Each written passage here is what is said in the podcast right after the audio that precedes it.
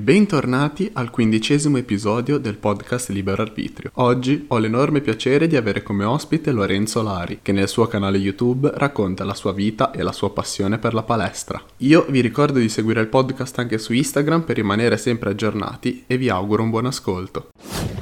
Innanzitutto ti ringrazio per aver accettato questa intervista e sono molto contento di averti come ospite, visto che trovo che il tuo canale, per quanto eh, lo conosca da un po' meno tempo dalle altre persone che ho intervistato, mi ispira molto e mi piace molto come canale e come lo, come lo usi. Grazie mille, sono contento. Beh, allora, innanzitutto volevo salutare tutti i, i, tuoi iscritti al podcast. Mi ha fatto molto piacere che mi hai contattato, visto che avevi fatto uh, interviste prima di me con, altre, uh, con altra gente.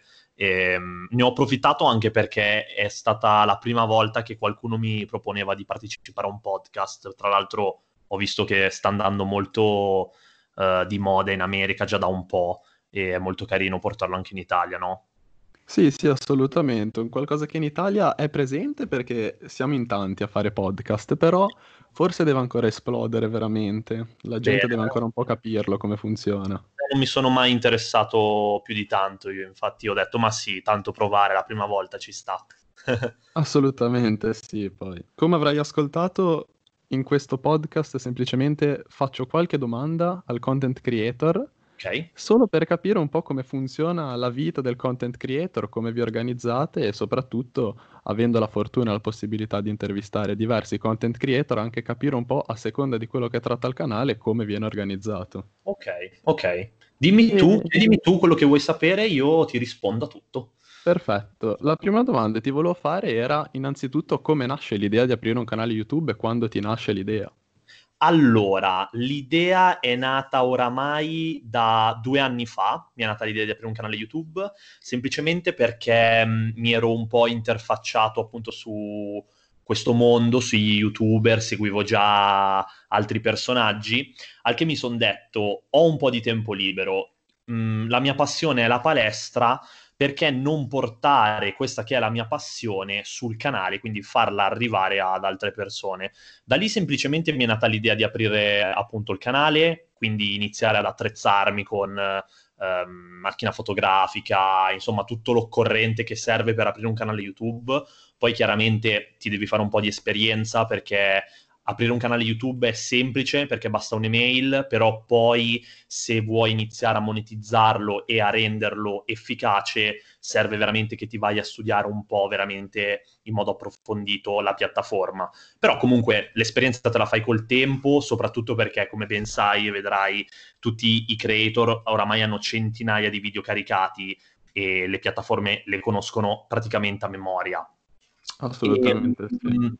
Niente, quindi la mia idea è stata quella di portare la mia passione che in questo preciso momento tuttora è il fitness e di portare contenuti che inizialmente eh, erano informativi, quindi molti tutorial, molti video informativi su dieta, alimentazioni, allenamenti, eccetera. Per poi però, appunto, come ti dicevo, avendo uh, nel tempo, diciamo, mh, migliorato quello che è il mio studio su YouTube, quello che può essere un contenuto virale da uno non, diciamo che sono cambiato parecchio sotto questo punto di vista, però soffermandoci sull'idea di come ho aperto il mio canale, diciamo semplicemente per pura passione. Ecco. Ok, perfetto. Sì, arriveremo tra poco a quello che mi stavi per dire. Ti volevo chiedere, proprio sotto il punto di vista dell'organizzazione del canale, te come ti organizzi? Hai una programmazione ben definita? I video quanto prima te li prepari prima di farli uscire? Come funziona? Ok, allora, mh, mm, considera sempre inizialmente Uh, zero organizzazione, quindi quando avevo tempo di registrare un video, quando avevo tempo di editarlo e pubblicarlo, era online. Poi piano piano eh, ho imparato che se si riusciva a dare al pubblico eh, un giorno di pubblicazione ehm, fissato e magari ancora più nello specifico un orario, eh, era più possibile che appunto un, un, pubblico, un ipotetico pubblico che ai tempi era, era, era basso, era poco, eh, si affezionava di più, aveva mh, degli orari in, determinati appunto da questa cosa e, e era anche più eh, come posso dirti, effettivo um, il coinvolgimento, cioè se una persona sa che a quell'ora, a quel giorno esce una, un tuo video, uh, è molto più probabile che lo vada a vedere che non magari pubblicando a caso. Ecco, quindi il mio tempo, personalmente, essendo uno studente in questo caso, uh, sono riuscito a gestirmelo a piacere, quindi ho sempre avuto tanto tempo per fare i video. Ho iniziato quindi a pubblicare a caso, a iniziare ad avere un numero di video settimanali um, programmati, ancora non i giorni, perché arrivare a programmare i giorni non lo vedo molto corretto sotto il punto di vista del mio, del mio stile di vita, perché appunto non riuscirei a dare dei giorni, però un numero di video sì. Considera che sono passato da pubblicare uno barra due video alla settimana a, ultim- nell'ultimo periodo a iniziare a pubblicarne anche tre quindi è stato okay. un lavoro sì. abbastanza importante, anche perché come ben sai dietro c'è l'editing che ti ruba tanto tempo e, e quant'altro, quindi insomma bisogna organizzarsi, so- cioè ti ruba tanto tempo eh, essere uno youtuber, quello, quello sì, se soprattutto lavori ai tuoi video da solo e mh, mm, non ti fai aiutare da nessuno. Ecco. Assolutamente sì, anche perché per mantenere una certa credibilità del canale non puoi tirare fuori video che si vedono, che sono fatti a caso soltanto per far uscire dei video. Quindi... Esattamente, bravo, proprio quello il punto, tra l'altro molto importante, una cosa che ho capito nel tempo era la qualità, sia sotto il punto di vista eh, dell'attrezzatura, quindi qualità video, che sotto il punto di vista del contenuto, cioè fare video tanto per farli, ehm, anzi peggiorava le statistiche del canale e um, poi YouTube viene gestito da un algoritmo, queste cose uh, le impari, le apprendi utilizzando la piattaforma, capisci che se fai contenuti che al tuo pubblico inizialmente magari poi non possono piacere, YouTube ti butta giù, quindi fai molta più fatica poi a ritornare a fare magari le stesse visual o andare un po' più virale perché YouTube ti mh, categorizza come un creator che fa dei contenuti che non piacciono. Quindi il, il, punto di forza è proprio quello. YouTube deve monetizzare, quindi se parliamo di un canale avviato, ad esempio come il mio, deve monetizzare e se, se, lo fa lo deve fare su contenuti che vanno. Quindi se tu vai, YouTube va e, siamo tutti contenti capito? Siamo sempre lì. Poi comunque non sapremo mai la vera realtà né di come funziona, né dei canali privilegiati e quant'altro. Io ho le mie teorie, insomma. Beh, certo, certo, un po' come tutti, ognuno ha la propria idea oh, su queste cose eh, qua. Assolutamente. Eh, un po' come tutti i social alla fine, non soltanto YouTube. Non soltanto YouTube. E invece volevo fare un passo indietro prima del tuo canale YouTube, ovvero la tua passione per la palestra che fai vedere su YouTube adesso e che hai sempre fatto vedere sul tuo canale. Quando nasce questa passione? Sin da ragazzo? Ok, ti dico, ti dico proprio dalle origini. Sono stato sempre un ragazzo molto attivo mh, ho sempre fatto veramente tantissimi sport uh, durante la mia vita, ti dico passando dal nuoto uh, a pallavolo, sono stato sette anni in una squadra di pallavolo e um, ruolo centrale, giusto per specificarlo. Poi ho, ho, abbandonato per passare a fare equitazione, arrampicata, veramente ho fatto di tutto. Dopo aver provato diverse discipline, diciamo che uh, mi ero un po' annoiato, avevo bisogno di cambiare come al solito e mi sono buttato dentro la palestra. Da lì diciamo che piano piano, vedendo che il mio corpo cambiava, il fisico cresceva, la gente apprezzava questa cosa, ho iniziato ad amare sempre di più questa tipologia di attività, perché all'epoca non la vedevo come disciplina, attenzione, perché io la vedo come disciplina, eh, cioè io la paragono a, non a uno sport, ma proprio una disciplina. Cultura fisica, cioè proprio cultura fisica. Uno non vado in palestra per mantenermi in forma, ma vado in palestra per scolpire il mio fisico. Da lì ho conosciuto uh, nelle varie palestre diversi personal trainer che già si erano approcciati a gare competitive agonistiche. Sono entrato in questo mondo per conoscenza di altri, mi sono approcciato a questo mondo, ho iniziato a capire cosa bisognava fare per prepararsi a una gara, che poi ci sono diversi tipi di gare e da lì diciamo che sono entrato un po' nel mondo agonistico di questa disciplina. Mm, ho affrontato le mie prime due gare da Man Physique, che ora te lo spiego a te semplicemente, um, in una gara di bodybuilding ci sono diverse categorie, c'è il bodybuilding che sono, per fartela semplice, Mister Olympia, presenti Mister Olympia, okay. proprio sì. bodybuilder, sono tipi di fisici con una struttura enorme, devono far vedere quanto sono grossi, quanto sono, insomma, varie categorie. La mia era la Man Physique, che in sostanza, per farti capire, è il fisico da spiaggia, quindi costume da okay. surfer e um, linee molto, posso dirti, omogenee, cioè niente di esageratamente grosso, eh, e quindi, insomma, ero in quella categoria lì perché mi sentivo di appartenere a quella.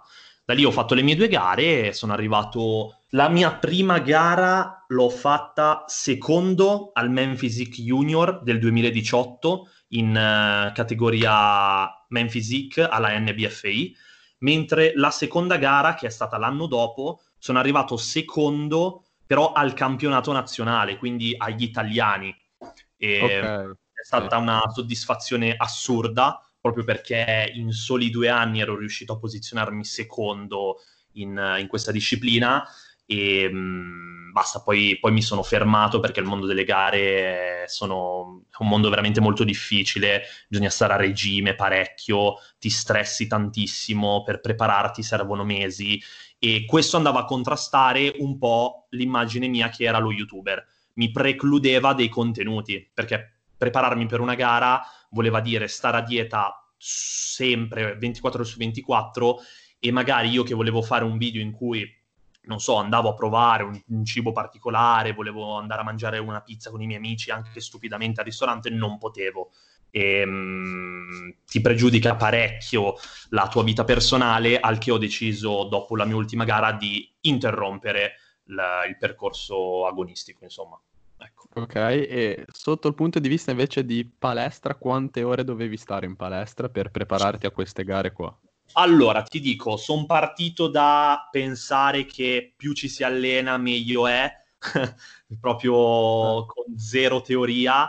Mi sono messo ovviamente poi sotto a studiare per i fatti miei quella che era la disciplina del bodybuilding, mi sono informato veramente tantissimo e ti dico, Um, io anche in preparazione alle gare mi allenavo 4-5 giorni alla settimana, poi andava in base alla mia stanchezza personale, per non più di due ore.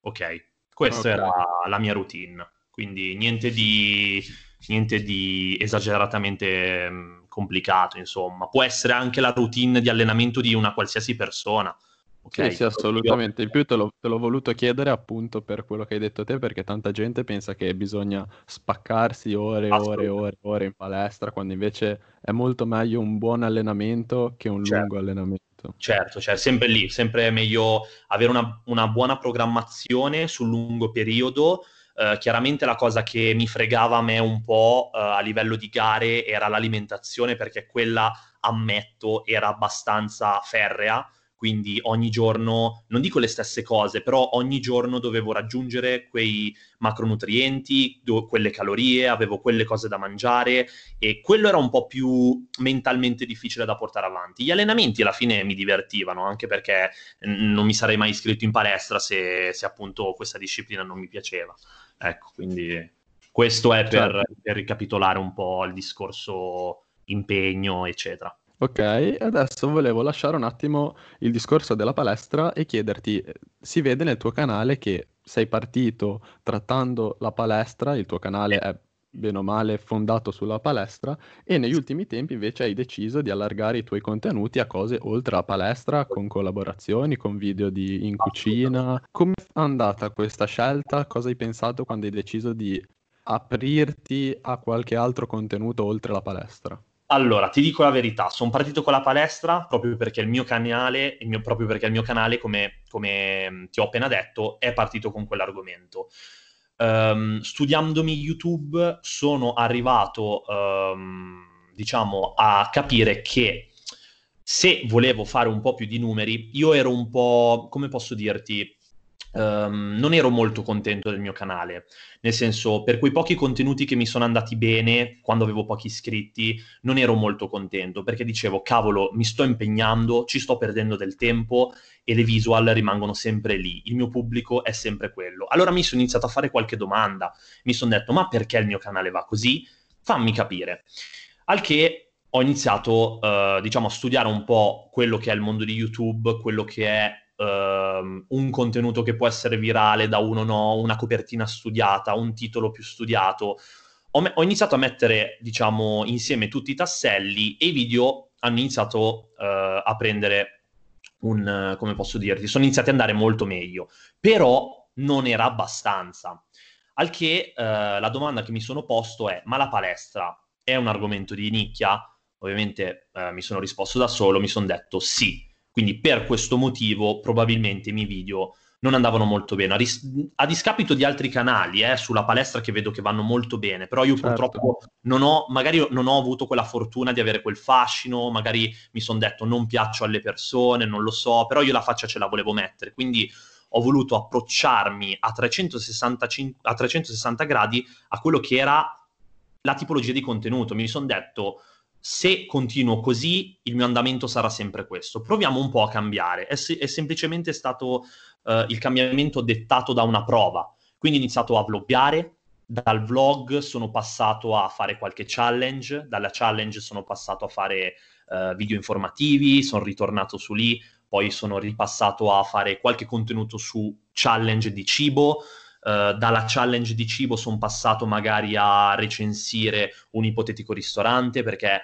uh, con l'amicizia che ho stretto oramai da un po' di tempo con Giovanni, con Giovanni Fois, uh, ho visto sì. che il cibo in quel momento andava molto bene, quindi sono voluto, diciamo, mh, mm, come posso dirti, prendere quel, quella tipologia di contenuto che era il cibo e mh, mm, trasformarlo un po' a mio modo, quindi prendere il cibo ma inserirlo nell'ambito fitness. Quindi ho assorbito un po' di, diciamo, da, da un po' di tutti gli youtuber che, eh, che ho conosciuto, ho assorbito un po' gli insegnamenti che mi hanno dato da quella che è stata la loro esperienza io ho iniziato ad avere dei piccoli cambiamenti. Questi piccoli cambiamenti poi mi hanno portato un po' a cambiare totalmente la tipologia uh, che era um, quella del mio canale. Gare non ne facevo più, quindi contenuti sulle gare non, non ne ho più portati. Uh, mi sono dedicato un po' ai viaggi perché quest'anno, uh, a parte appunto il problema che c'è stato ora recentemente del coronavirus che ci hanno impedito di uscire di casa, ho viaggiato parecchio e um, ho voluto portare contenuti sempre a tema fitness, però molto traveler. Uh, okay, quindi mi sono, sì. mi sono, spostato su, tantissimi, su tantissime tipologie di, di, contenuti.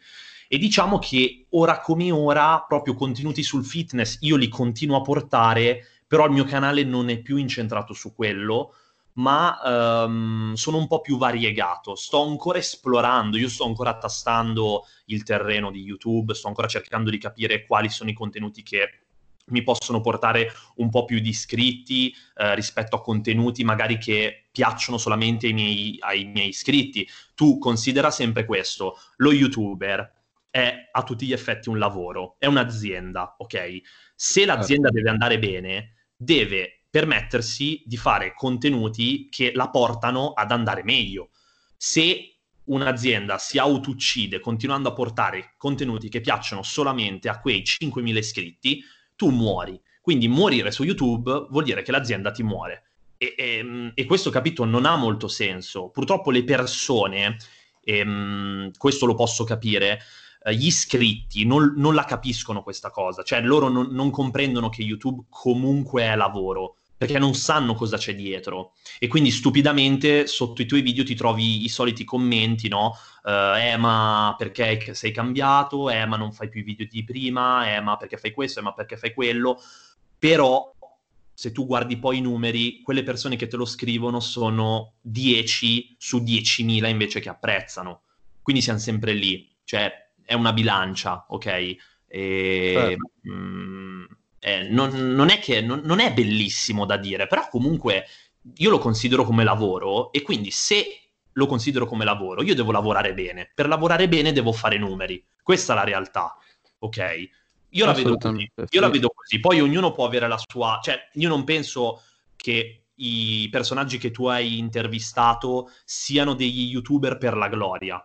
Guarda, su questo io non, non ci credo. A meno che loro non sono... Uh, non hanno magari altri lavori, eccetera, e YouTube lo usano solamente proprio come canale intrattenitivo vario, però non penso che lo facciano per la gloria. Ognuno di loro, ogni YouTuber lo considera come un lavoro, ci tiene, ci tiene a farlo andare bene e, e di conseguenza uno modifica quello che è l'argomento che magari inizialmente portava su YouTube, lo va a modificare nel tempo per permettere che il suo lavoro migliori.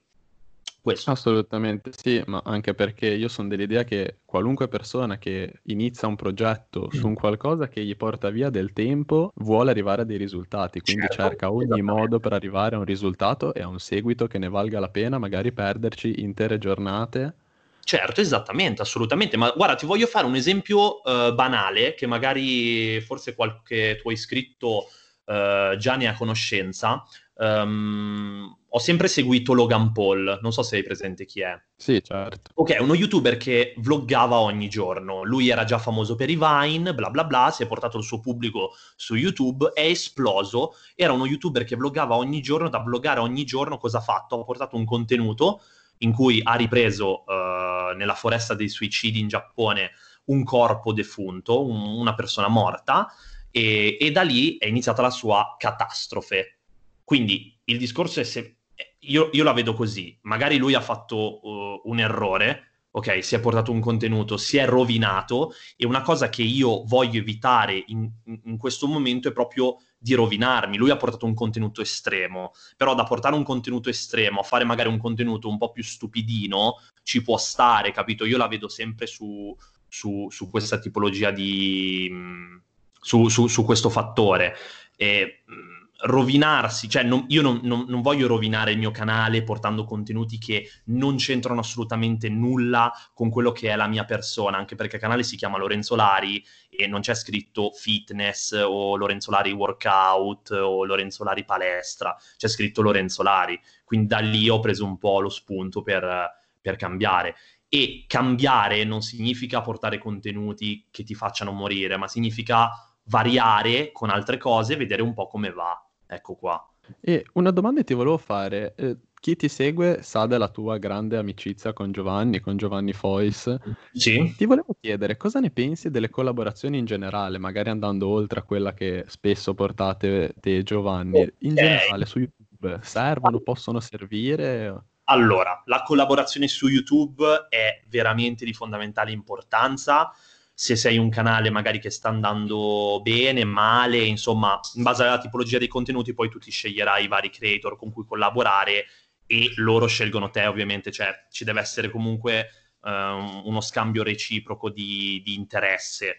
Se non la mettiamo sotto uh, il punto di vista dell'interesse, cosa che io non ho mai fatto con nessuno, Uh, si parla proprio di amicizia. Purtroppo le persone, io ripeto, vedono sempre le cose dietro uno schermo, non sanno quello che accade nella vita reale, cioè non sanno quante volte mi frequento con Giovanni, quante volte mi frequento con qualsiasi altra persona che ho conosciuto sul mondo di YouTube.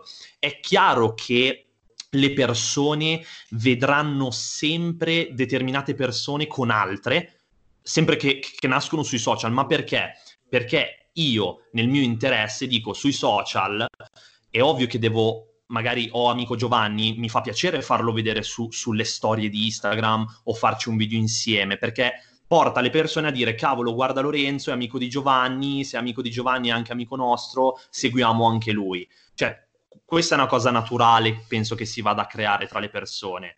Però c'è sempre la mm, doppia faccia della medaglia. C'è chi um, vede una cosa di questo genere e invece c'è chi dice eh, eh, frequenti lui solo perché lo vuoi sfruttare per i follower, frequenti determinata persona, tizio Caio, per rubargli gli iscritti, gli copi video, gli copi quell'altro e mm, si va a generare sempre una confusione totale. Io ti dico in buona fede tutte le amicizie che ho avuto um, a livello social, quindi persone che ho conosciuto grazie a YouTube, che magari non avrei mai conosciuto senza, um, sono sempre state tutte persone in cui ho riposto un po' di fiducia. Poi alcune han, l'hanno, l'hanno, l'hanno, persa, altre invece l'hanno mantenuta. E mm, se tu mi hai chiesto di Giovanni, uh, Giovanni Fois per me è un amico a 360 gradi, uh, chiuso a 365 gradi, scusami, chiuso il discorso YouTube uh, e così tante altre persone. Però è chiaro che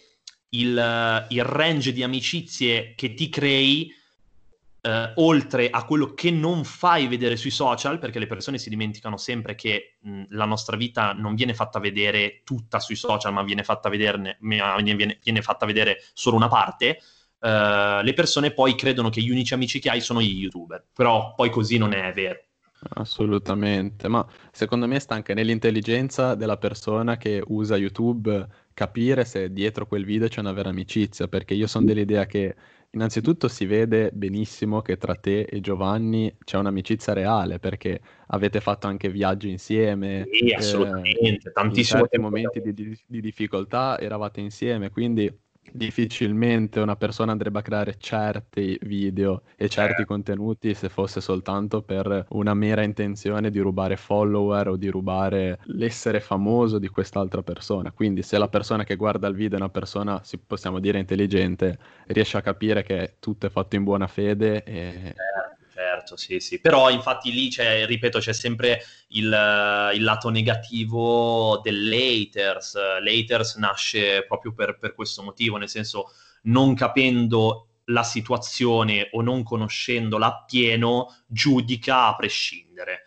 Cioè, questa è una cosa che su YouTube è, c'è sempre stata, ci sarà sempre, ma vabbè, ce ne se ne, ci se ne fa una ragione, insomma. E direi che siamo verso la fine di questa chiacchierata che abbiamo fatto e ti volevo fare un'ultima domanda che faccio a tutti quelli che intervisto, ovvero di dare un consiglio a quei ragazzi che vogliono iniziare un'avventura sul web. Da dove iniziare e come fare? Allora, secondo me, ehm, io dirò, dirò la mia partire subito, senza pensarci, senza stare a dire ho la telecamera giusta o la telecamera sbagliata, si può partire oramai anche con un telefono. Io ho fatto tanti errori, uh, sono sempre stato un malato della qualità, ho sempre voluto spendere tanto per l'attrezzatura e ora invece mi dico mh, mm, sarei potuto partire benissimo con un telefono per poi vedere i primi risultati e magari affrontare un upgrade successivamente. Quindi partire subito uh, con l'idea che sia... Uh, di portare uh, su YouTube.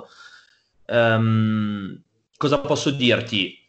Cercare di capire come funziona YouTube, seguire i, i propri idoli, um, guardare che tipologia di video si vuole iniziare a portare sulla piattaforma e non starci a pensare troppo, nel senso la possibilità di modificare il proprio canale c'è sempre, nessuno ti, ti obbliga a fare nulla, tu puoi essere uh, Tizio un giorno e su YouTube può essere Caio. L'importante è che fai tutto con la massima trasparenza e um, non prendi in giro le persone che uh, vuoi farti come pubblico e di divertirti, semplicemente tanto anche quello, bisogna divertirsi tanto a fare i video perché eh, alla fine lo, la, la, vedo sempre lì. Se non ti diverti, lo fai solo per monetizzare, sbagli, sbagli proprio in partenza. YouTube lo bisogna fare semplicemente perché ehm, ci piace fare video, ci piace vloggare quella che è la nostra vita o qualsiasi cosa si voglia portare.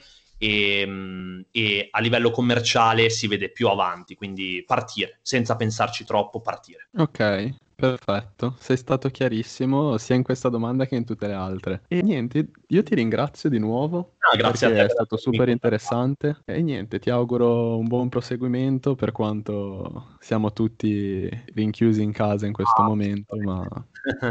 Niente, Gianluca, ti ringrazio per avermi chiamato, saluto tutti i tuoi iscritti al podcast. Allora, guarda, l'unica cosa che mi chiedo è quando aprirai il tuo canale YouTube. Guarda, in realtà eh, ci ho pensato, è una delle idee che stanno, mi stanno girando in testa, Ok. eh, però prima volevo un attimo entrare bene in questa visione di- Ok. del podcast prima, Ok. Questo è perché già, virtuale, potrai fare reale, insomma. Allora, innanzitutto, questa qua è una cosa che questo podcast nasce dopo un paio di mesi di indecisione. Ok. Volevo trovare un qualcosa da fare, ma soprattutto un qualcosa che interessasse a me. Sì. Perché a me piace, io sono uno studente di comunicazione, a me piace parlare, mi piace comunicare e mi piace sapere e far sapere. Quindi ho, ho pensato, essendo un grande fan di YouTube, di Twitch da sempre, da quando sono usciti questi social, Sì. ho deciso di intervistare quindi voi content creator per sapere cosa c'è dietro e magari rubare anche qualche piccola informazione. Certo, perché, certo, assolutamente.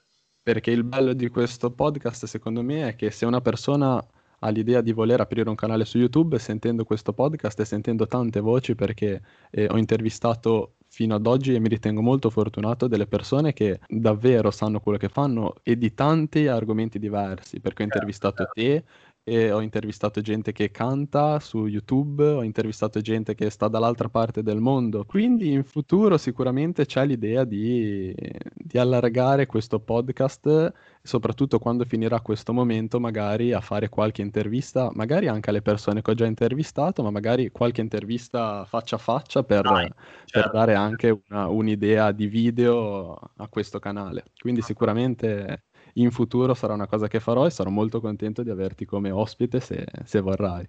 Grandissimo, te lo auguro comunque, spero tu raggiungerai questo obiettivo. L'importante è non pensarci troppo perché il tempo è denaro e sembra di averne tanto, ma in realtà non è così.